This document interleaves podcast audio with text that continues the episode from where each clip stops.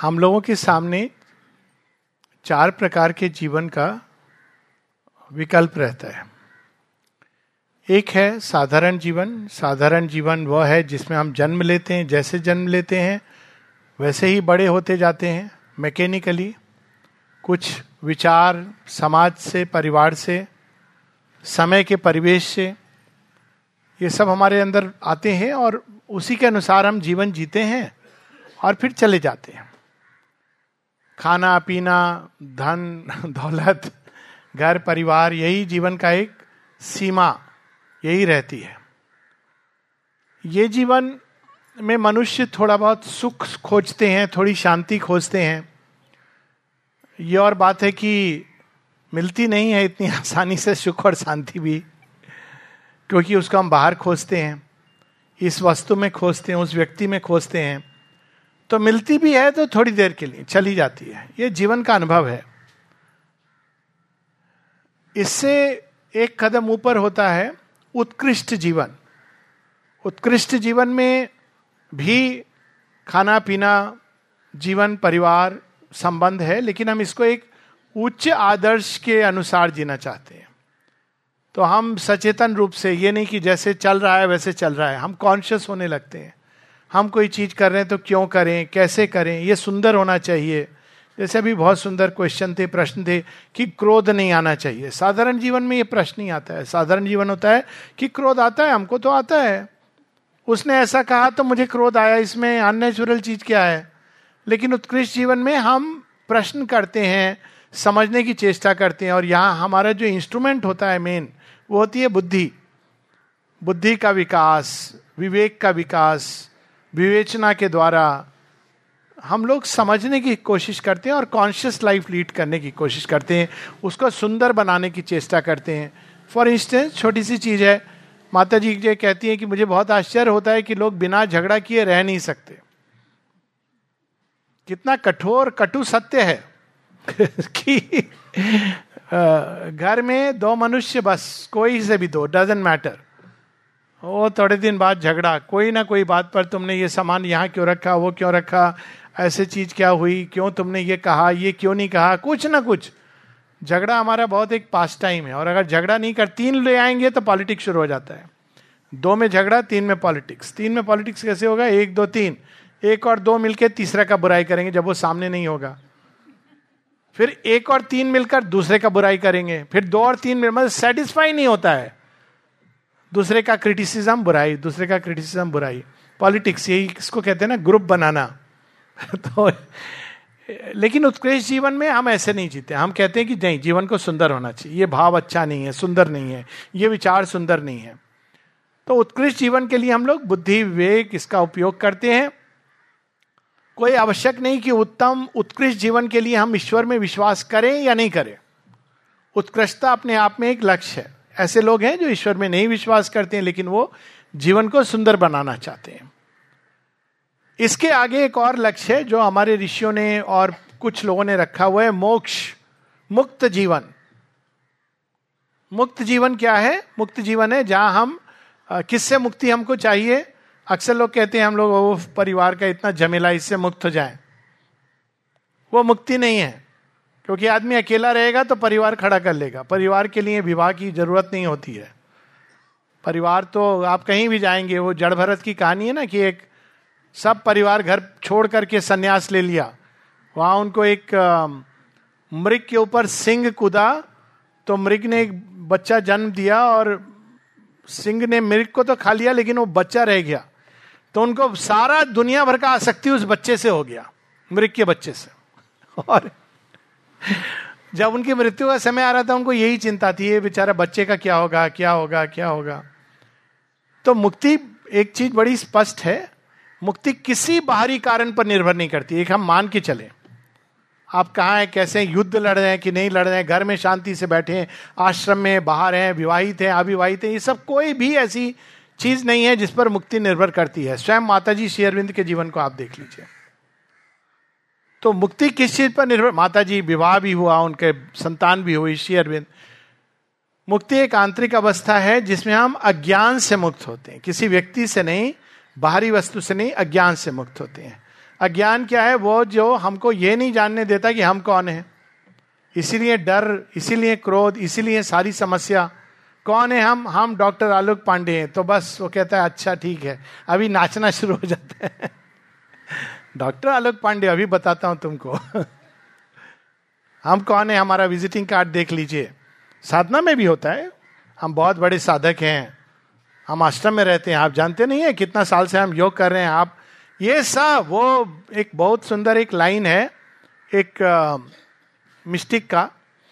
कहते हैं, माया बड़ी ठगानी। वो कहाँ ठग लेगा? कैसे? आपको पता नहीं चलेगा। इसका भी अभिमान हो सकता है।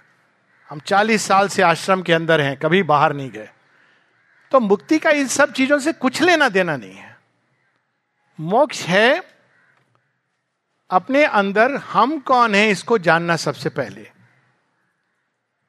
और ऐसा हमारे स्क्रिप्चर्स कहते हैं, और इसको हमको रियलाइज़ करना है। केवल पढ़ने से नहीं होगा कि हम एक चिरंतन सत्य आत्मा है, सत्यवान। लेकिन केवल इंटेलेक्चुअल नहीं होगा। इंटेलेक्चुअल देखिए कितना फ़र्क होता है।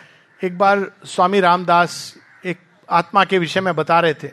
ऑडियंस में किसी ने पूछा, स्वामी जी, आप ये कह रहे हैं कि हमारे अंदर आत्मा ऐसे ही हम लोग बोलते हैं ना, हमारे अंदर आत्मा है। तो कहते हैं, नहीं, हमारे अंदर नहीं है। मैं आत्मा हूँ, ये शरीर मेरा है। अंतर हो गया। मैं शरीर हूँ, मेरे अंदर आत्मा है। पहचान ही हमारी वही है। वो पहचान एक बार मिल गई तो 99 परसेंट प्रॉब्लम दूर हो जाएगी। कितने सारे चीज़ों को जो बड़ी टेम्पररी है, ट्रांसिएंट है, उससे हम पकड़े रहते हैं। क्यों? क्योंकि हम डीपर, दो लाइफ लाइन होती है ना, ये बाहर का लाइफ लाइन बाहर की घटनाएँ, एक अंदर में क्या घटित हो रहा है, हम जानते ही नहीं है। बहुत सी चीज़ें जिससे हमको पीड़ा पहुँचती है। हम तब ये जान जाएँगे कि नहीं, ये तो भगवान की ग्रेस है। क्योंकि आत्मा के पॉइंट ऑफ़ व्यू से एक अलग दृष्टि है, बाहर की चेतना का अलग दृष्टि है। तो असली पहचान को जानना और पहचान के साथ साथ कौन हो जाते हैं? हमारे माता पिता कौन है? पेरेंट्स हमारे माता पिता कोई नेम और सरनेम नहीं है, हम सब उन्हीं की संतान है। Mother's child supreme lord's child ये पहचान अगर हो गई तो कभी अकेलापन नहीं लगेगा, अकेलेपन का पक्का इलाज। ठीक है? जब कभी जा रहे हैं, भय नहीं लगेगा। अरे, कोरोना आया कोरोना आया। मृत्यु आई मृत्यु आई। उस समय हम क्या बोलेंगे? देखो, ज़्यादा नज़दीक मत आना। हम माता जी के बच्चे हैं। आपका यहाँ काम नहीं है। Please go away from here please नहीं, ज़ोर से बोलना। डर को पास में नहीं। कैसे डर लगेगा? डिवाइन मदर के बच्चे को कैसे डर लगेगा? ये क्या संभव है कि अगर जिसने पूरी सृष्टि की रचना की है, हम उस भाव से जीते हैं कि शी इज़ विद मी क्या भय लगेगा? असंभव है पॉसिबल ही नहीं है, अजीब लगेगा। वो जो सारी सृष्टि की रचना जिन्होंने की है शेयरविंद कहते हैं the divine mother is the conscious force of the supreme वो साथ में आपके चल रही हैं तो आपको डर लगेगा, कोई चीज़ का अभाव लगेगा। आपको पता है डिवाइन मदर साथ में जिस चीज़ की जब जो ज़रूरत होगी शी विल गिव और जो नहीं दे रही उसकी ज़रूरत नहीं है, वो साथ में बस ये करना कि आप आप साथ में रहना। अर्जुन इतने बड़े भयानक युद्ध में चला जाता है। उसमें अपोजिट में ऐसे ऐसे योद्धा हैं जिनकी सामने इवन अर्जुन को कठिनाई होगा। बहुत बड़ा योद्धा है। लेकिन भीष्म, द्रोण, कर्ण, ये सब एक से एक वहाँ खड़े हुए हैं। लेकिन अर्जुन को क्यों नहीं है किसी प्रकार का कोई कोई समस्या जो थी शुरू में? अंत में वो समझ जाता है, कृष्ण मेरे साथ है, मुझे कोई चिंता करने की बात नहीं है। श्री अरविंद ने एक बड़ा सुंदर विचार सूत्रावली में लिखा है, यदि तुम्हारे जीवन में यदि चुनाव करना हो कि एक तरफ़ पूरा संसार है, अपने आर्म्स के साथ वेपन्स के साथ, सब कुछ धन दौलत के साथ। दूसरी तरफ़ अकेले निहत्ते श्री कृष्ण भगवान तो इनको चुनना, भगवान को। उनका अकेले होना ही पूरे संसार पर भारी है। ठीक है? तो ये पहचान हमारी चेंज हो जाएगी। केवल ये होता है मुक्त जीवन। हमको ये भी पता होता है मुक्त जीवन में कि हम कहाँ जा रहे हैं, हम क्यों हैं यहाँ पर। हम कोई डॉक्टर इंजीनियर ये सब बनने के लिए नहीं आए हैं। वो हमारा जॉब है, जो भी है, अच्छे से करना। लेकिन हमारा काम है भगवान की सेवा और भगवान की अभिव्यक्ति। सभी लोग यहाँ पर भगवान की चेतना के किसी अंश को अभिव्यक्त करने आए to express and manifest the divine अब नेचुरली वो एक्सप्रेशन कोई काम करेंगे बाहर से, आप उसके थ्रू होगा।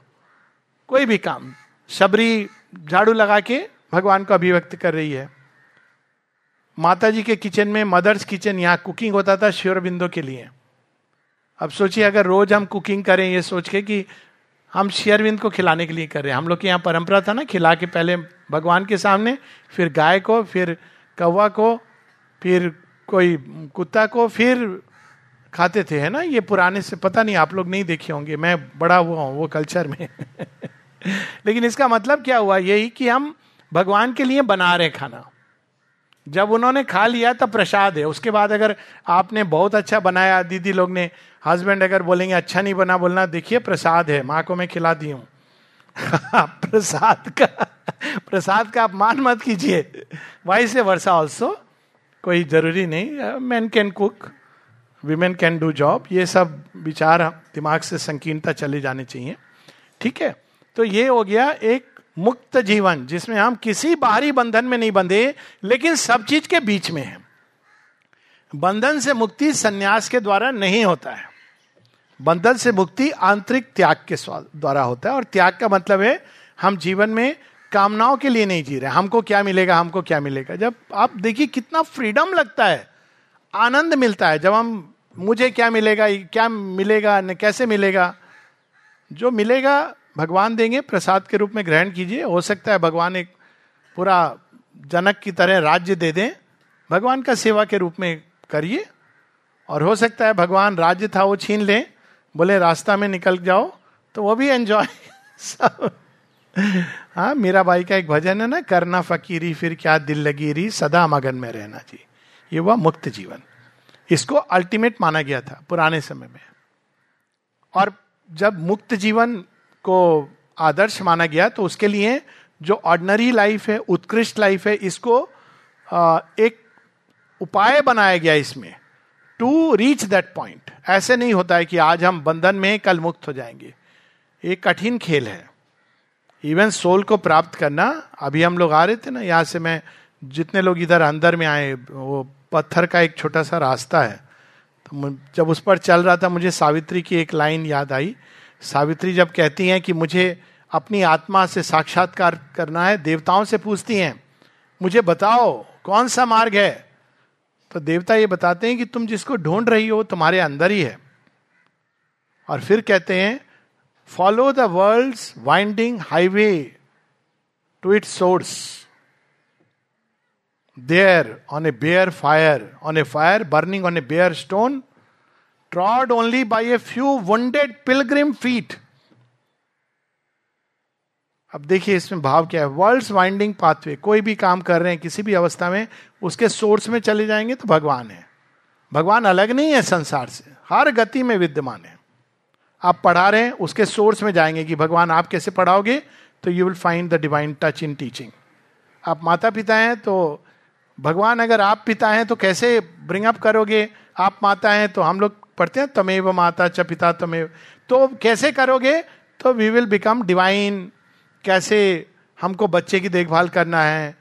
अगर हम डॉक्टर हैं इंजीनियर हैं, सब जगह, भगवान हर गति में है, वकील हैं, घर में कामकाज कर रहे हैं, सब चीज़, सब गति में भगवान को हम एक्सप्रेस कर सकते हैं। तो उसके सोर्स में जाएँगे, लेकिन सोर्स में जाना कठिन है। वहाँ बताते हैं trod by few wounded pilgrim feet जूता खोलना पड़ता है, भगवान के पास जाने के पहले। ऐसे नहीं कि हम पूरा परिवार कंफर्ट सब लेके चले जाएँगे। जूता खोलना पड़ता है, पत्थर से चलना पड़ता है। कभी कभी हो सकता है पत्थर चुभेगा। जब चुभेगा तो बोला ओ माँ, बस इतना हाँ? ये नहीं, ओ, क्यों हो गया? कैसे हो गया? Turn everything into connection with mother पत्थर चुभेगा। पत्थर से आएँगे। ये रास्ता से चल के फिर सोर्स तक पहुँचते हैं हम लोग। तो कंसेंट्रेशन फोकस डिवाइन मदर पर जीवन के किसी भी गति में कैसे भी। रिमेंबर एंड ऑफ़र बड़ा सुंदर मंत्र दिए माँ। रिमेंबर एंड ऑफ़र भगवान को स्मरण करो माँ का। कर्म करो। जो जो कर रहे हो, कुछ बदलने की ज़रूरत नहीं बाहर से। और माँ को अर्पण करके चलना। और उसमें ऐसा नहीं, एक कर्म बड़ा, एक कर्म छोटा है। ऐसा भाव नहीं होना चाहिए कि स्पीक कर रहा है, कोई व्यक्ति तो बड़ा है। सुन रहा है तो छोटा ऐसा नहीं है। उल्टा है। बहुत बार जो सुनते हैं, बहुत उत्कृष्ट होते हैं। इसमें यह भाव होना नहीं चाहिए, समभाव। हर काम भगवान का है, बोलने का भी, सुनने का भी। जब हम ये भाव से जीते हैं तो जीवन सुंदर होता है।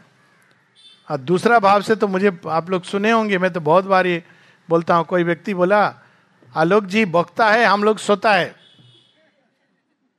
वक्ता और श्रोता का बंगालीआइजेशन है, जिसको आप हिंदी में अगर इंटरप्रेट करेंगे तो।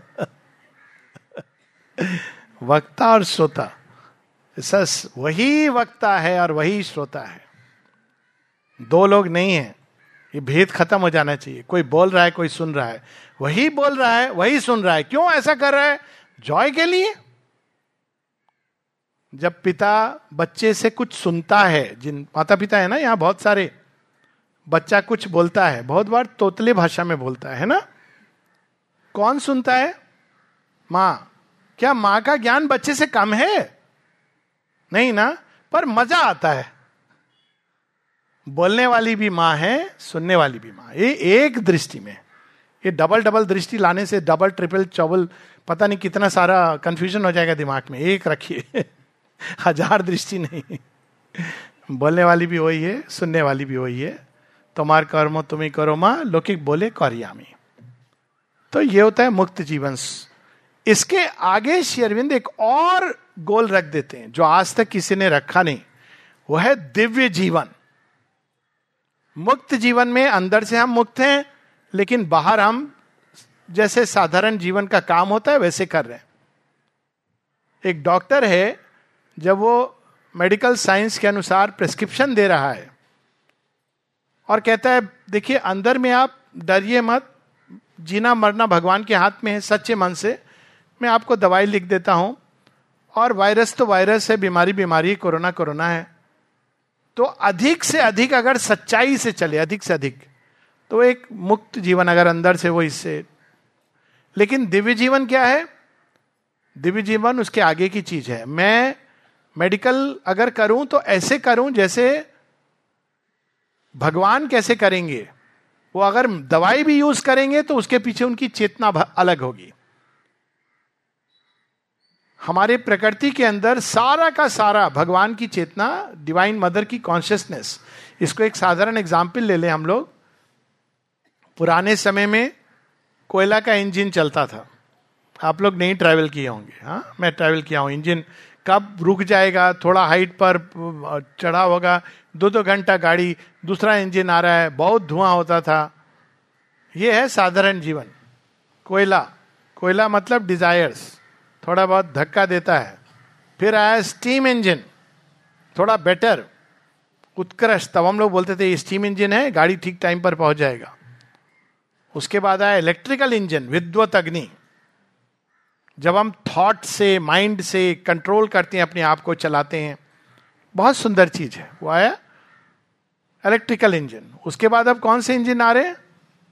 आएँगे सोलर इंजन सूर्य की शक्ति से चलेगी गाड़ी। वो आने वाला है, आएगा। तो ये जो नेक्स्ट लेवल हुआ, उसके बीच में आए, डीजल ये सब आया, जो नेक्स्ट लेवल हुआ, वो हम लोग डिवाइन मदर की शक्ति से चलें। डिवाइन मदर की शक्ति मतलब जैसा वो चाहे, वैसा हम करें। जैसा वो चाहेंगी, हम उस प्रकार से करेंगे।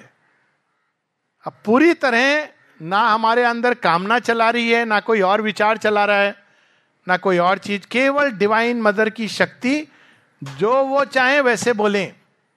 जो वो चाहे वैसे सोचें। जैसा वो चाहे, वैसा हमारे अंदर भावनाओं का तरंग उठे। जैसा वो चाहे वैसा हमारा शरीर, ये मतलब पूरा का पूरा हमारा मन, प्राण, देह, हृदय, सब कुछ केवल डिवाइन मदर का नहीं हो जाए डिवाइन मदर की शक्ति से चलने लगे।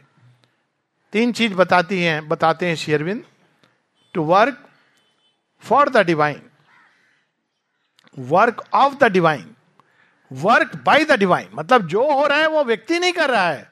डिवाइन मदर कर रही है, लेकिन उसके लिए हमारे यंत्र उपकरण, वो तैयार नहीं है।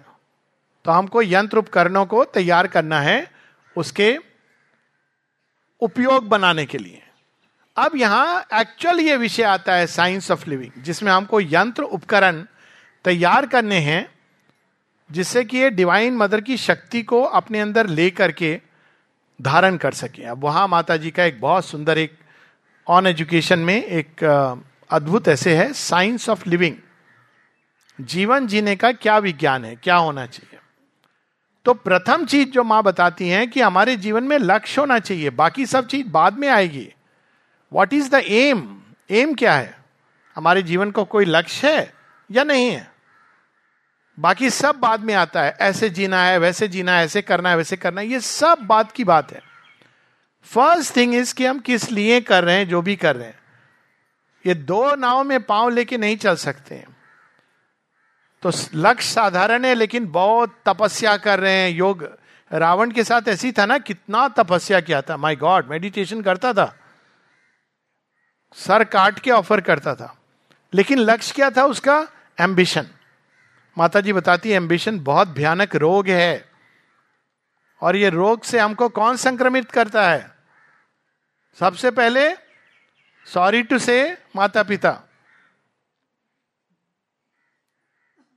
बड़ा भयानक रोग है। पकड़ लेता है तो छोड़ता नहीं है। पता नहीं कब छूटेगा। ये करो, वो करो, गाड़ी आएगा, वो आएगा, बहुत तेरा नाम होगा, वहाँ अमेरिका क्या फ़र्क पड़ता है? आप खुद सोचिए। कि क्या वैल्यू है इन सब चीज़ों का? खुद ही सोच के पता चलता है। लेकिन इतना वो लगता है।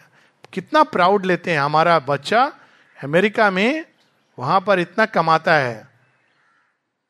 कितना माँ बाप को भेजता है वो बात का बात है, कितना धन करेक्ट यूज़ करता है वो अलग बात है। तो कमाता है तो क्या हो गया? अपना पॉकेट भर रहा है, अपना बैंक इससे क्या हुआ? ये तो स्वार्थी जीवन। फिर भी अगर कुछ उपयोग में ला रहा है, सदुपयोग में तो फिर भी ठीक है। तो उसके लिए अमेरिका का ज़रूरत नहीं है। उसके लिए आप जहाँ भी हैं, जो भी है माता जी की एक स्टोरी है ना परफेक्ट गिफ्ट एक वृद्धा, एक गरीब औरत शिव जी जाते हैं और कहते हैं, कुछ देगी माई? तो माँ ने आधा एप्पल खाया था, आधा रखा हुआ था। तो कहती, यही मेरे पास पड़ा है, आप ले लो। माता जी कहती हैं कि आधा एप्पल का जो गिफ्ट था, वो संपूर्ण है। उसके लिए आधा एप्पल सब कुछ था। तो ये जो जीवन है, ये पूरी तरह जब भगवान का तब बनेगा, पहले तो हमारा ये लक्ष्य होना चाहिए क्लैरिटी के साथ, और तब हमको अपने आप को भगवान के सामने प्रस्तुत करना है। आप इसको चलाओ। तो लक्ष्य करेक्ट बचपन में सबसे पहले हमारा ओरिजिनल फ़ाइल में वायरस ऑफ़ एम्बिशन डाल देते हैं। एम्बिशन से डिज़ायर उसके बाद दूसरा शिक्षक भी होते हैं, समाज भी होता है, पहचान इससे होता है, कितना बड़ा आदमी देखो कार से उतरा। रावण के पास तो पुष्पक विमान था, राम जी के पास तो कुछ भी नहीं था, बेचारे वो पाँव खड़ा हो चल रहे ये बाहरी पहचान नहीं, अंदर का। लक्ष्य। माँ कहती है aimless life is a miserable life all of you must have an aim but depending upon but do not forget कि तुम बाहर जीवन में उतना ही परफेक्शन ला सकोगे जितना अपने अंदर तुम प्रकट करोगे। एम कैसा होना चाहिए? Wide and generous and disinterested कई बार हम लोग, आज समय बदल रहा है, बहुत अच्छा बात है। आज से 40 साल पहले 30 साल पहले शायद पता नहीं, अभी भी ऐसे होगा। क्या लक्ष्य माता पिता परिवार से हम सीखते थे? लड़का है तो पैसा कमाएगा अच्छा नौकरी करेगा, है ना? और लड़की है तो शादी करेगा। बच्चे होंगे। कितना, आप खुद सोचिए, कितना लो है ये थॉट शादी परिवार जीवन का लक्ष्य हो सकता है। और बहुत लोगों ने ऐसे किया उस समय के लोगों ने, और फिर शादी कर लिया, बच्चे हुए। बच्चे को बड़ा करने में माँ ने पूरा अपना जीवन लगा दिया। बच्चा बड़ा होके चला गया। मम्मी अब वेट कर रही है। बच्चा हफ़्ता में एक दिन फ़ोन कर लेता है। फ़ोन में भी ओके मम्मी, मैं बहुत बिज़ी हूँ। बिज़ी नहीं है, घूमने जाना है। मम्मी भी बहुत खुश। पापा सॉरी या मेरा मीटिंग चल रहा है। कुछ भी नहीं है। लाइफ में। फिर उसके बाद माँ सोचती, मेरे लाइफ का एम क्या है? वेस्ट हो गया लाइफ तब डिप्रेशन में जाती, फिर भी वो हस्बैंड का सेवा करती रहती है। भारत की महिलाएँ रिवर्स नहीं होता है ज़्यादा। सेवा करती रहती, फिर हस्बैंड की डेथ होती तो टोटली एमलेस और जैसे भी मतलब ये कोई एम होता है, ये तो पशु लोग भी करते हैं। बच्चे करते हैं, उनका देखभाल करते हैं, चले जाते हैं। तो मनुष्य के पास ये एम तो नहीं तो जेनरस एंड वाइड सबसे ऊँचा क्या एम हो सकता है? हम भगवान की संतान है, भगवान जैसे अनुरूप बन सकते हैं। सबसे उच्च एम हाइएस्ट एम वाइड केवल हम नहीं बने, सबके अंदर यह चीज़ प्रकट हो। वाइड जेनरस हाई डिसइंटरेस्टेड इसलिए नहीं कि हमको लोग बोले, अरे स्वामी जी स्वामी जी आगे। नहीं। डिसइंटरेस्टेड क्योंकि भगवान के कर्म के लिए यह आवश्यक है। दिव्य चेतना, दिव्य जीवन तभी हो सकता है जब हमारी चेतना दिव्य होगी। साधारण चेतना में साधारण जीवन होगा, पशु चेतना में पशु जीवन होगा, मानवीय चेतना में मानवीय जीवन होगा, दिव्य चेतना से दिव्य जीवन होगा। लॉजिक इज़ वेरी सिंपल माँ से किसी ने प्रेम के बारे में पूछा, माँ ने कहा as is your consciousness so is your love if your consciousness is of an animal पशु जैसा चेतना है तो प्रेम भी पशु जैसा होगा। यदि तुम्हारा क्वेश्चन कॉन्शियसनेस मनुष्य जैसा है तो प्रेम भी मनुष्य जैसा होगा। यदि तुम्हारी कॉन्शियसनेस देवत्व जैसी है if you are consciousness like a god your love will be like a god और यदि तुम्हारी चेतना दिव्य है तो जैसे दिव्य डिवाइन प्रेम करते हैं, वैसे ही करेंगे। तो चेतना के रूपांतरण, इसलिए पहला चीज़ लक्ष्य, उच्च। कम से कम इस सीमा से हम बाहर निकले। और उस लक्ष्य के ओर बोड़ने के लिए मिनिमम एक स्टेप बहुत बार लगता है माता जी शेरविंद इतना कुछ लिखे, इतना बड़ा योग है, कहाँ से शुरू करें, कहाँ पहुँचे, कैसे? इसी में आधा जीवन निकल जाता है। माता जी ने स्पष्ट रूप से कहा है, पहला जो लक्ष्य होना चाहिए to find the soul minimum मैं अपने चैत्य सत्ता को ढूंढ लू, उसके साथ एक हो जाऊँ, फिर मैं ये नहीं कहूँ, शायद मेरे अंदर सोल है, पता नहीं, कहते हैं आई एम द सोल ऐसा होना चाहिए। सोल और डिवाइन मदर का प्रेजेंस इनसाइड इतना अगर हम लोग कर लेंगे तो बाकी सब कुछ रास्ता खुलेगा। मिनिमम एम पूरा लाइफ टाइम का एक एजेंडा हो सकता है उस पर। कैसे पाना है? माँ शेरविंद ने सब कुछ लिख दिया है। To read to reflect to meditate to go within सब काम इसी भाव से कि मुझे इसको पाना है, ढूंढना है। बस इतना ही करना है, ज़्यादा कुछ नहीं करना है। कोई अलग से चीज़ नहीं करना है। To read about it to reflect upon it to think about it हर समय बीच में बैकग्राउंड में रहना चाहिए। असल चीज़ जो ढूंढ रहा हूँ यहाँ है यहाँ है यहाँ है। पिक्चर देख रहे हैं तो यहाँ पर। बातचीत कर रहे हैं यहाँ पर। खाना खा रहे हैं यहाँ पर। फिर एक दिन हमारे सिंसेरिटी ऑफ़ एस्पिरेशन के अनुसार एक दिन एक दरवाज़ा खुलता है। चैत्य को खा, खाना खिलाना है उसको बड़ा भी होना है। ये सब सत्संग माता जी श्योरबिंदो का बुक्स ये चैत्य के लिए खाना है। हम उसको फ्रिज का खाना खिलाएँगे। माने पुराना डॉक्ट्रिन वो जमाना, फ्रिज का खाना क्या होता है? फ्रिज का खाना स्पिरिचुअल लाइफ में ये होता है। हज़ार साल पहले हमारे वो जो थे, अभी नाम नहीं लेना चाहता मैं, शंकराचार्य जी ने ऐसे कहा था, संसार मिथ्या है। अरे, उन्होंने कहा था, क्या हमने उस पर विचार किया? और मिथ्या बोल के, मोह बोल के कहते हैं, अभी आप अपना धन यहाँ रख दीजिए, हमारा ओंडी में डाल दीजिए। ये सब जाके सुनेंगे, अरे वाह स्वामी जी कितना बढ़िया बोले, माला पहना के। ये सब मतलब ये तो वही हो गया ना, फ्रिज का खाना। रटा रटा है। माँ एक नई चीज़ सामने लाई है, इसलिए यूथफुलनेस एवर मूविंग फॉरवर्ड ये माने कितना अच्छा हम लोग के सामने रखा है कि हम बूढ़े हो नहीं सकते। माने शरीर होगा, जो भी होगा, नहीं होगा, लेकिन आप हमेशा सामने जाना है, पढ़ना है। हज़ार साल पहले, दो हज़ार साल पहले क्या हुआ? अच्छा हुआ, जो भी हुआ। लेकिन हमको वहाँ स्टक नहीं हो जाना है, आगे की ओर जाना है। इसके लिए हमको मन भी तैयार करना है। माँ कहती है, हर लेवल पर, मन, प्राण, हृदय, शरीर पर दो तीन चीज़ चाहिए। एक होती विशालता। मन विशाल कैसे होता है? दूसरी होती प्लास्टिसिटी और तीसरी होती स्ट्रेंथ मन विशाल कैसे होगा? जब दूसरे का व्यू पॉइंट सुन के हाँ ये तुम्हारा है, मेरा है, झगड़ा शुरू हो गया। उसके व्यू पॉइंट में भी कुछ सच हो सकता है, मेरे व्यू पॉइंट में भी कुछ सच और कुछ एरर दोनों, सब व्यू पॉइंट में अलग अलग इससे मन विशाल होने लगता है। दूसरा माइंड बहुत जल्दी जज करता है। ये अच्छा है, ये बुरा है। ये ऐसे है, वैसे हम नहीं जानते भगवान के खेल को। हो सकता है, जैसे अभी बहुत अच्छा बात झूमूर्ति बता रहे थे, ये जो पत्थर लग रहा है, इसका मोल पता नहीं हो। दुनिया कह रही पत्थर है, लेकिन वो हीरा है। जौहरी देख के बोलेगा, ये तो हीरा है। तो उसको घिसोगे तो उसमें से हीरा निकले। यही बता रहे थे ना? तो इसी तरह से हम लोग जज नहीं करना चाहिए हम लोग को। इससे मन विशाल होता है। मन जज करके बहुत जल्दी चीज़ों को फिक्स कर देता है फ्रेम के अंदर। फ़ोटो फ्रेम होता है ना वैसे। ये ऐसे है, ये वैसे है, ये ऐसा है, ये वैसा है। ऑल द टाइम तो माँ कहती डो नॉट जज ट्राई टू अंडरस्टैंड दूसरे के व्यू पॉइंट्स को अलग अलग संसार में ओपिनियन से समझो और फिर एक हायर थॉट की तरफ़ जाओ। तो इससे विशालता होगा सपिलनेस आएगी। रिजिडली फिक्स नहीं। हमारा समय में किरोसिन लैंप जलता था, अभी भी हम किरोसिन लैंप जलाएँगे। रिजिडिटी नहीं होना चाहिए। नई चीज़। कभी कभी बच्चा ऐसा चीज़ बोल देता है कि पेरेंट्स सीख सकते हैं उससे।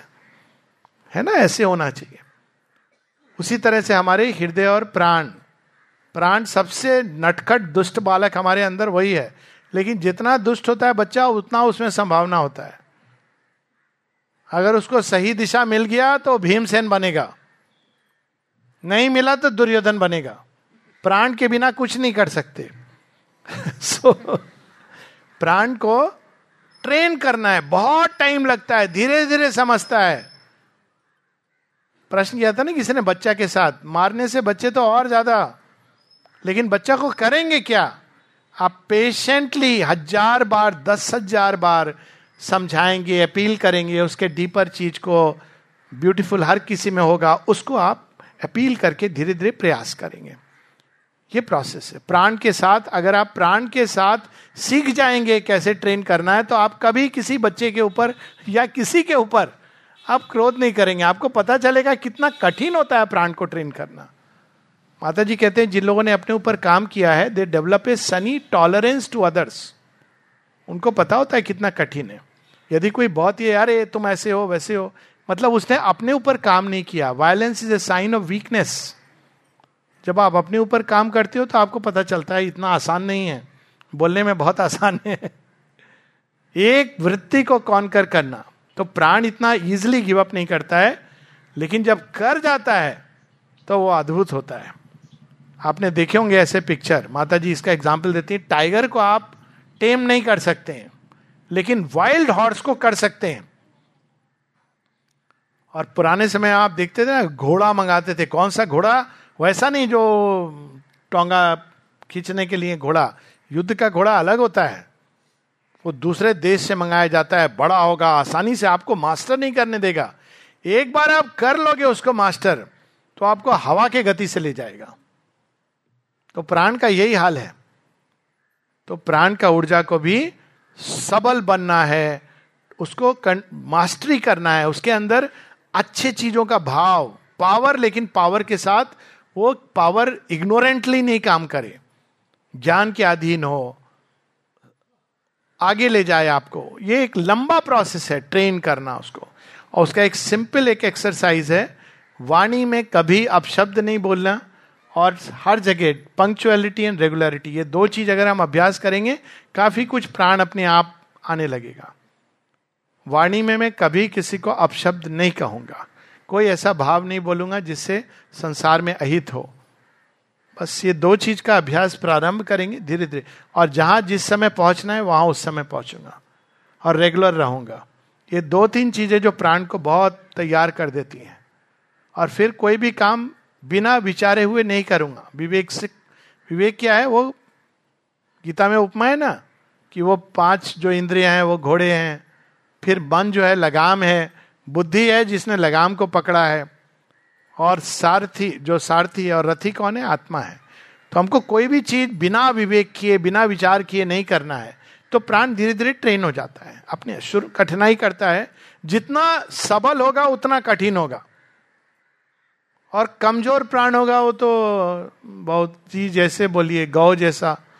और आपको अगर घोड़ा वाला प्राण चाहिए तो मुश्किल से होगा। लेकिन होगा, जब होगा तो बहुत सुंदर होगा, अद्भुत होगा। तो ये हुआ प्राण का ट्रेनिंग लास्ट में, प्राण के अंदर एक बहुत जो ज़रूरी चीज़ है, वो है सौंदर्य बोध सेंस ऑफ़ ब्यूटी जिसके अभाव में भारतवर्ष का एक क्षय होने के कई कारण थे, उसमें एक कारण है सेंस ऑफ़ ब्यूटी हम लोग ब्यूटी को कुछ, ये इसका भगवान से क्या लेना देना? शन करने लगे। माता जी कहती है, असुर तत्व के कारण। क्या ब्यूटीफुल थॉट्स नहीं होने चाहिए? ब्यूटीफुल फीलिंग्स नहीं होनी चाहिए। Inner and outer beauty both आप पढ़िए द्वारका का वर्णन। ऐसा ऐसा रत्न से बना हुआ था द्वारका, जिसका धरती पर नहीं पाए जाते थे। लक्ष्मी जी को देखिए, लावण्यमयी, Tripura Sundari. Beauty is an expression of the divine अंदर बाहर हर चीज़ में। जिस दिन प्राण तो अपने आप, देखिए थप्पड़ मारना कितना अगली एक्ट है। अजीब लग, खुद ही लगेगा कि ये कोई काम है, हाथ का ये उपयोग है। हाँ कोई अगर आपके सामने आक्रांता है, वो अलग बात है। आप उसका हाथ पकड़िए, कितना सुंदर लगेगा।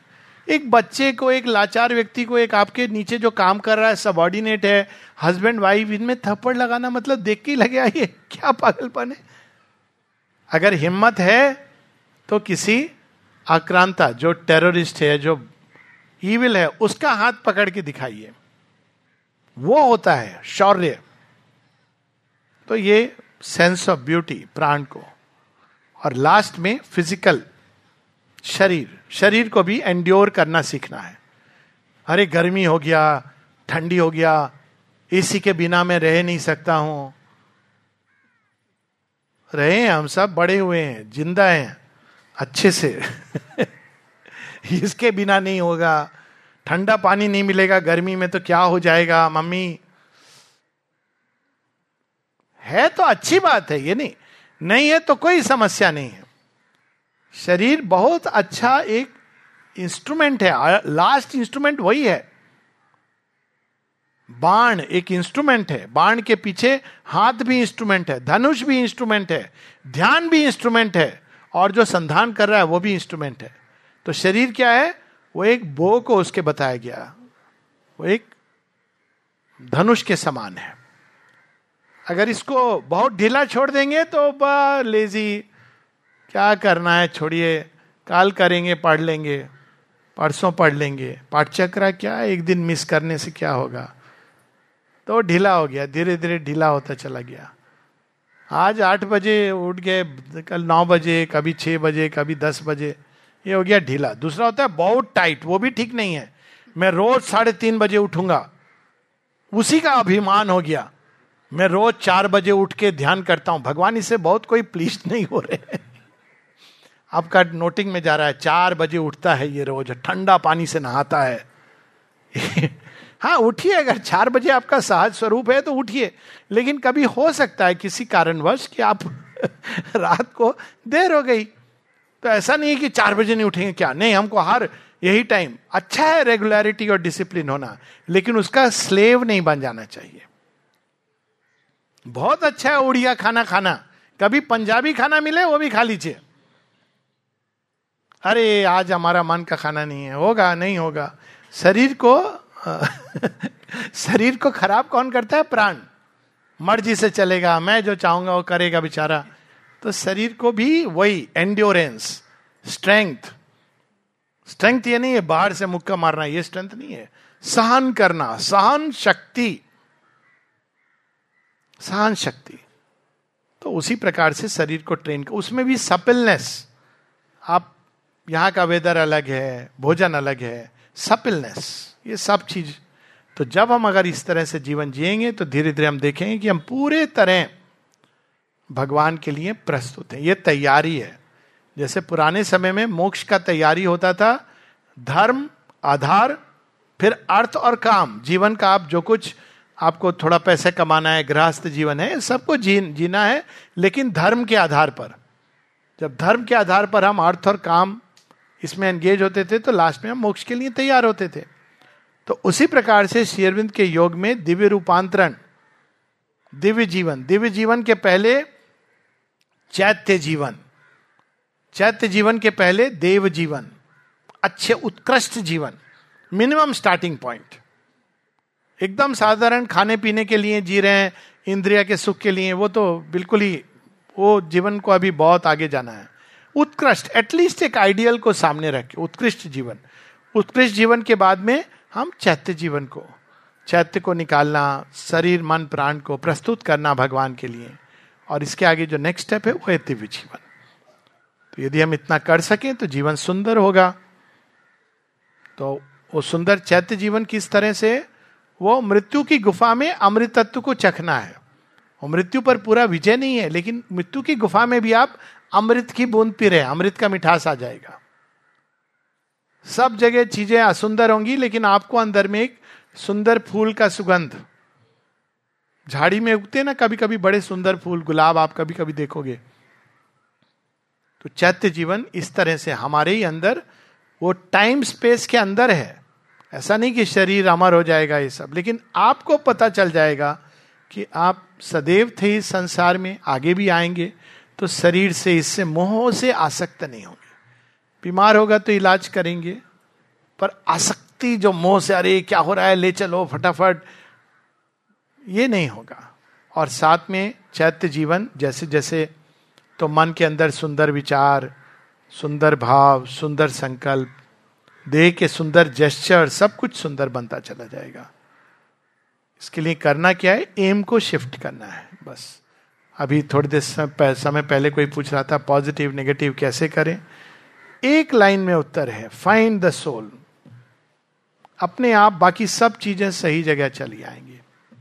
सोल सामने होगी तो असंभव हो जाएगा कोई भी ऐसी बात भाव मन में आना जो असुंदर है। शेरविंद कहते हैं all moods unholy unlovely untrue hide their head in the subconscious dusk अपने आप भाग जाएँगे।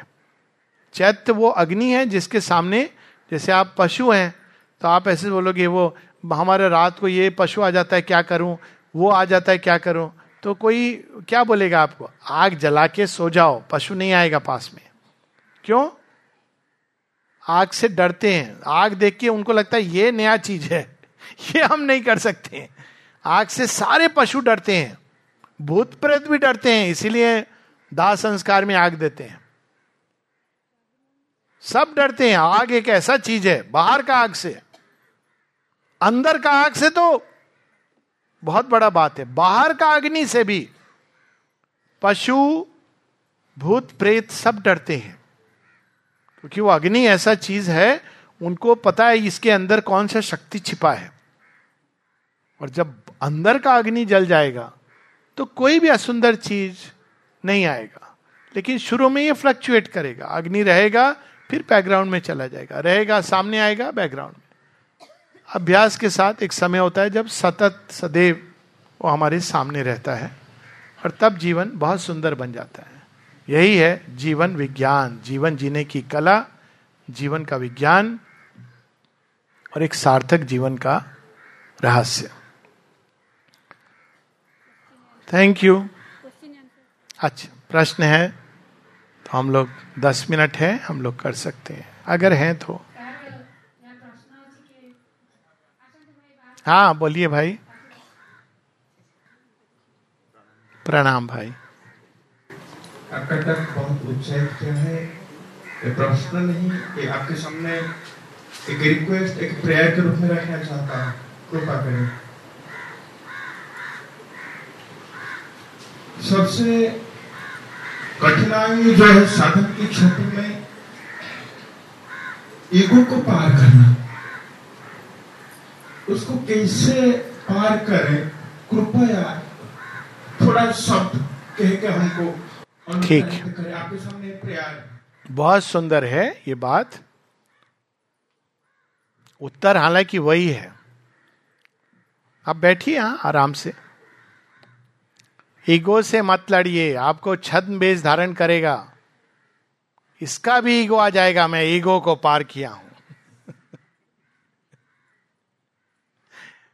सोल को खोजिए, वो अपने आप चला जाए। उसका रोल ही यही है। और प्री मेच्योरली आप उसको नहीं हटा सकते हैं। सी अरविंद ने कहा ego is the helper ego is the bar prematurely आपने ईगो को हटा दिया। अब क्या होगा? फुटबॉल बन जाएँगे।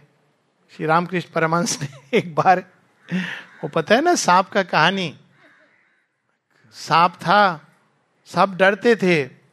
तो बाबा महात्मा जी को किसी ने बताया कि ये सांप, ये कहानी को शेरविंद भी कोट करते हैं। सांप जो है, ये हमको बहुत परेशान करता है। तो बोले अच्छा ऐसा है?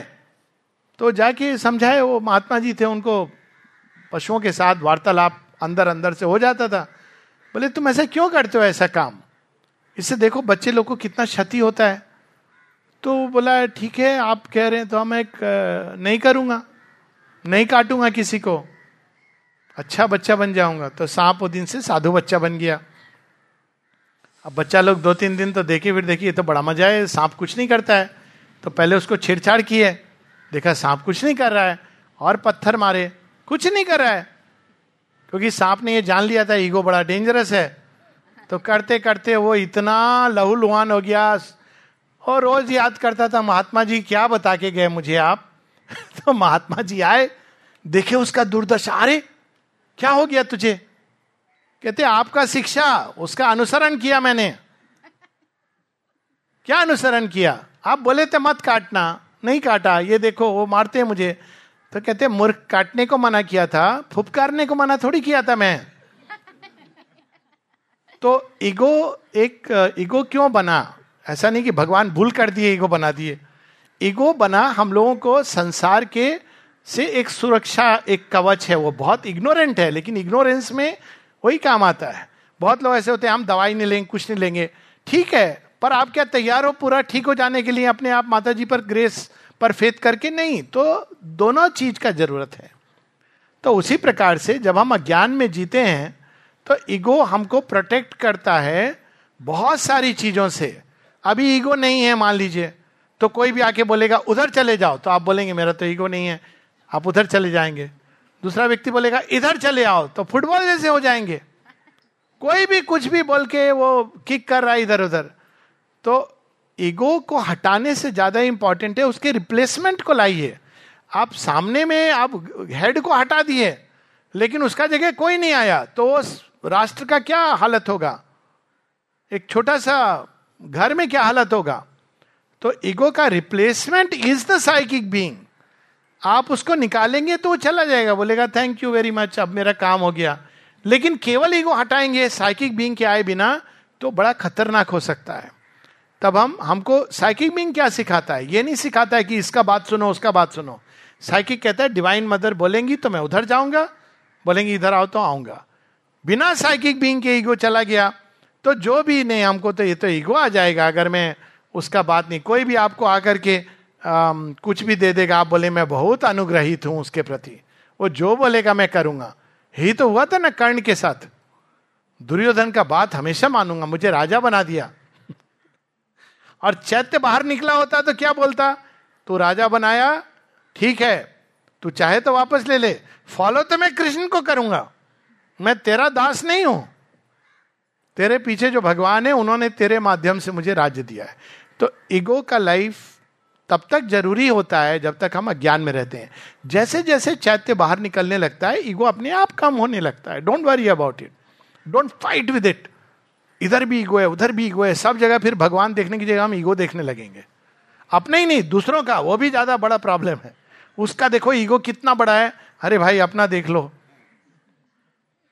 ओके सो चैत्य जीवन को बाहर निकालिए, ईगो चला जाएगा। जाएगा कंप्लीट नहीं जाएगा। कंप्लीट ईगो जाता है जब वो एक सेल्फ रियलाइजेशन है, उसका बात अभी हम ना करें। लेकिन इतना ज़रूर चला जाएगा कि वो ईगो इंस्ट्रूमेंटल पर्सनैलिटी हालाँकि ईगो के अधीन है, लेकिन वो मतलब ईगो का कंस्ट्रक्ट है, लेकिन वो आप उससे आइडेंटिफाई नहीं करेंगे। और आप पूरी तरह उसको भगवान का इंस्ट्रूमेंट के रूप में रहेगा। तो फुपकारने का मतलब क्या हुआ? अभी कोई भी आपको कुछ भी एक थप्पड़ मारा, नहीं, हमको तो ईगो नहीं होना चाहिए। आप मेरा दूसरा गाल पर भी थप्पड़ मार दीजिए। अभी क्या कर रहे हैं आप? कितना भयानक काम कर रहे हैं। माने वो व्यक्ति के अंदर आप थप्पड़ मारने का प्रवृत्ति को बढ़ावा दे रहे हैं। आपको मारा अभी तक ठीक है, कल को सबको मारेगा। लेकिन जब चैत्य बाहर आएगा तो कहेगा, बात तुम्हारा मेरा नहीं है, बात असुंदर और सुंदर का है। तुम्हारा जो कर्म है वो असुंदर है। तुम, यही तो गीता का ज्ञान है। तुम्हारे ताओ दादा, नाना, पता नहीं कौन कौन है ऑपोजिट उसमें खड़े हैं। गुरु, केवल भगवान के संकल्प से चलना, वो केवल चैत्य कर सकता है। तो ईगो को धीरे धीरे ईगो से मत लड़िए, चैत्य को खोजिए, भगवान को खोजिए, उनके सामने प्रस्तुत करिए, ईगो अपने आप चली जाएगी। हाँ जब वो सिर उठाए तो उसको बताइए, तुम्हारा, तुम साइड में बैठो। तुम्हारा ये काम नहीं है। कभी बहुत गुस्सा आ गया, ईगो। मुझे इसने ऐसा बोल दिया, हर्ट हो गया, तब ईगो को बोलना है, देखो, तुम हर्ट मतलब ये ज्ञान को त्यागो। ये व्यक्ति का ओपिनियन है। भगवान का तुम्हारे बारे में क्या है, वही मैटर करता है। किसी ने तुमको क्या कह दिया, उससे तुम एकदम डम, अरे उसने मुझे ऐसा कह दिया। वो क्या भगवान है? उसका ओपिनियन को आप इतना इंपॉर्टेंस दे रहे हैं। उसी तरह से, ईगो का देखिए खेल, जब कोई प्रेस करता है ना हाँ हम तो बहुत महान हैं। देखो, इसने, उसने कहा, हमको अवार्ड भी मिला, बहुत खुश हो गए। ये भी ईगो का खेल है। डुअलिटीज अगर आप सुख को स्वीकार करेंगे, दुख आएगा। आप मान को स्वीकार करेंगे तो कोई ना कोई अपमानित करेगा। पुरस्कार को स्वीकार करेंगे तो दंड भी आएगा। केवल इस भाव से रहिए कि जीवन माँ का है। जीवन में सुख दुख आएगा अच्छा बुरा ये इंपॉर्टेंट नहीं है। केवल माँ के लिए प्रस्तुत। तो ईगो बीच बीच में कहेगा, देखो, उसने मुझे को इतना इंसल्ट किया। तो ईगो को समझाना है, ठहरो, इसमें से कुछ मेरा काम का चीज़ है, भाव, उसको ले लेता हूँ। वो मेरे बुरा बोला, लेकिन हो सकता है कुछ सच्ची बात हो उसमें। क्या पता, मेरा कोई दोष जो मुझे नहीं दिख रहा है, उसने कह दिया, थोड़ा ज़्यादा ज़ोर से बोल दिया। फिर उसको छोड़ दीजिए केवल उस सत्य को। एक सिंपल एग्ज़ाम्पल उसके साथ वी कैन कंक्लूड माता जी से किसी ने कहा कि हमको कोई क्रिटिसाइज करता है तो हम क्या करें? माँ कहती देखो बहुत सिंपल है। उसको उस उस, उस व्यक्ति को छोड़ दो। केवल उस उस चीज़ को लो। किसी ने आपको क्रिटिसाइज किया। मान लो कुछ बोला जो आपको अच्छा नहीं लगा। अब वो व्यक्ति को भूल जाओ। अब ये देखो कि ये जो बात है इसमें कुछ सत्य है कि नहीं है? सत्य है तो खुश हो जाओ। अच्छा हुआ मुझे पता चला, मैं इसको पकड़ के ग्रो कर सकता हूँ। और असत्य है तो खुश हो जाओ। चिंता करने का क्या बात है? व्यक्ति को नहीं ईगो का क्लैश नहीं होना चाहिए। उसने ऐसा बोला, मैंने ऐसे बोला, मेरा बात नहीं सुना, ये सब नहीं होना चाहिए। तो वो अपने आप चला जाता है। जैसे जैसे चैत्य बाहर आता है, आप एक ही बात से ऑक्यूपाइड होते हो कि डिवाइन मदर और मेरा संबंध क्या है? तो बाकी सब चीज़ अपने आप धीरे धीरे चली जाती है। Find the soul one step remedy आजकल सिटीज़ में होता है वन स्टेप शॉप एक ही दुकान में कपड़ा, सब्ज़ी सब मिलता है सुपर मॉल तो one step remedy find the soul बस। ओके सो और एक हाँ one last probably how to believe and surrender please बैठ जाइए। थोड़ा देर के लिए हम क्वेश्चन के अलावा जीवन को देखें। क्या कर रहे हैं हम? All the time we are believing and surrendering जन्म से लेके आज ये मीटिंग था ना? कल भी है मीटिंग आप आएँगे? कैसे मालूम है कि हम रहेंगे और हम आएँगे? बिलीफ आ गया ना बिलीफ बिलीफ के बिना हमारा जीवन एक कदम नहीं चलता है। बच्चा गर्भ में होता है तो तब से लेके अंतिम समय तक बिलीफ इस समय मैं बिलीफ फेथ का डिफरेंस में नहीं जा रहा हूँ। हमको विश्वास होता है, कल आएगा, इसीलिए हम प्लानिंग करते सब। तो ये तो असंभव है जीवन। सरेंडर भी। बच्चा जब गर्भ में होता है, बाहर निकलता है तो ऑटोमेटिक सरेंडर होता है। अपना मदर के प्रति होता है फादर के प्रति होता है। बड़ा होता है धीरे धीरे फिर एक टाइम आता है जो अपने डिजायर्स के प्रति सरेंडर करता है। सरेंडर तो करता है ना। मेरा इच्छा ये कर रहा है तो मैं वो करूँगा। सरेंडर हो गया। उसका प्रबुद्ध मन बोलता है कि ये मत करो, लेकिन वो डिजायर्स के हिसाब से चल रहा है। सरेंडर हो गया। इसी सरेंडर को अब हमको डिवाइन मदर के प्रति करना है। और क्यों करना है? लॉजिकली अगर आप पूछें। अगर सरेंडर करना है, करना ही है। जीवन में आप सरेंडर के बिना नहीं जी सकते बिलीफ के बिना नहीं जी सकते ये लाइफ का, ये जो, जैसा मैंने अभी बताया, ये जीवन का एक एक सांस के साथ है। जब कोई मुझसे पूछता है, कल मैं आ जाऊँ? मैं बोलता हूँ हाँ क्या है? बिलीफ है। पूछे, सर, पक्का आप कल रहेंगे? तो मैं बोलूँगा ये श्योर नहीं हूँ। अगर मैं सच्चा हूँ तो बोलूँगा I am not sure but जाओ, देख लेना। है तो मिल लेंगे, नहीं है तो मुथियाल बेटा जाना, उसमें क्या है? कहीं ना कहीं तो रहेंगे। है ना? ये तो लेकिन ये बिलीफ है हाँ रहेंगे। सरेंडर भी। अब सरेंडर अगर करना ही है और बिलीव करना ही है हमको, ये जीवन इसके बिना चलता नहीं है तो क्यों ना हम जो हाईएस्ट है उसके प्रति करें। अगर हमको बिलीव करना ही है तो क्यों हम इसका बात में, उसका बात में, चाचा का बात में, ताऊ का बात में, ये शिक्षक हमको ऐसे बोले थे, व्हाट्सएप में ऐसा ज्ञान आया था? ये सब का जगह डिवाइन मदर की वाणी, भगवान की वाणी, जो भी आप, जिसको भी भगवान के रूप में रिप्रेजेंट करते हैं। इसलिए स्क्रिप्चर्स की बात कहा गया। शास्त्र। शास्त्र में विश्वास। शास्त्र को क्या होता है? जिसको किसी रियलाइज़ ऋषि ने लिखा है। हर चीज़ शास्त्र नहीं होता है। शास्त्र जो रियलाइज्ड हैं, उन्होंने अपना वाणी दिया। तो हम क्यों ना उसमें बिलीव करें? अगर वो ऐसा कह रहे हैं, ऐसा करने से ऐसा होता है तो उनको ज़्यादा पता है, विश्वास करने की बात है। बाद में शास्त्र अंदर में प्रकट हो जाता है, लेकिन प्रारंभ में। और सरेंडर वह जिन्होंने यह शास्त्र दिया, गुरु जो वाइज हैं, जिनके अंदर ज्ञान है, उसको सरेंडर करें। अब जब तक हमको नहीं ऐसा कोई मिलता, जिसको हम पूरा तरह अपने को ट्रस्ट कर सकें तो अंदर में हमारे एक चीज़ भगवान दिए हैं इनबिल्ट सॉफ्टवेयर के साथ है। और उसको कहते हैं बुद्धि और विवेक। तो कम से कम बुद्धि कि भाई, कम से कम ये हमको पूरा रास्ता नहीं दिखा सकती है, लेकिन एक लैम्प है जो इमीडिएट पास में थोड़ा बहुत दिखा देगी, बस उतना। तो हर चीज़ को बुद्धि को रेफर करना। रेफर करने का मतलब क्या हुआ? माँ कहती to be reasonable in life हम अपने बुद्धि पर विश्वास कर रहे हैं। केवल प्राण के ऊपर नहीं विश्वास कर रहे बुद्धि में। बुद्धि भी भगवान ने दिया है हमको इग्नोरेंस में जीवन चलाने के लिए। बुद्धि। और साथ में सरेंडर किसको कर रहे हैं? हमारा मन ऐसा कह रहा है, उसके हिसाब से नहीं, बुद्धि हमको क्या बता रही ये फुल प्रूफ नहीं है। बुद्धि सर्वज्ञ नहीं है। बुद्धि को बस इतना पता है, छोटा सा। जैसे एक मोमबत्ती है, उसमें हिल रहा है, लेकिन अब सूरज नहीं है टॉर्च नहीं है, कुछ भी नहीं है तो मोमबत्ती तो करे। ये नहीं, मोमबत्ती का क्या फ़ायदा, उसको बुझा के हम चलेंगे? नहीं। तो साधारण जीवन में हमको बिलीफ और सरेंडर कम से कम हम बुद्धि के अनुसार चलें। बुद्धि की कैपेसिटी में, और जब डिवाइन की ओर मुड़ते हैं तो ऑब्वियसली वो बिलीफ और सरेंडर डिवाइन के प्रति।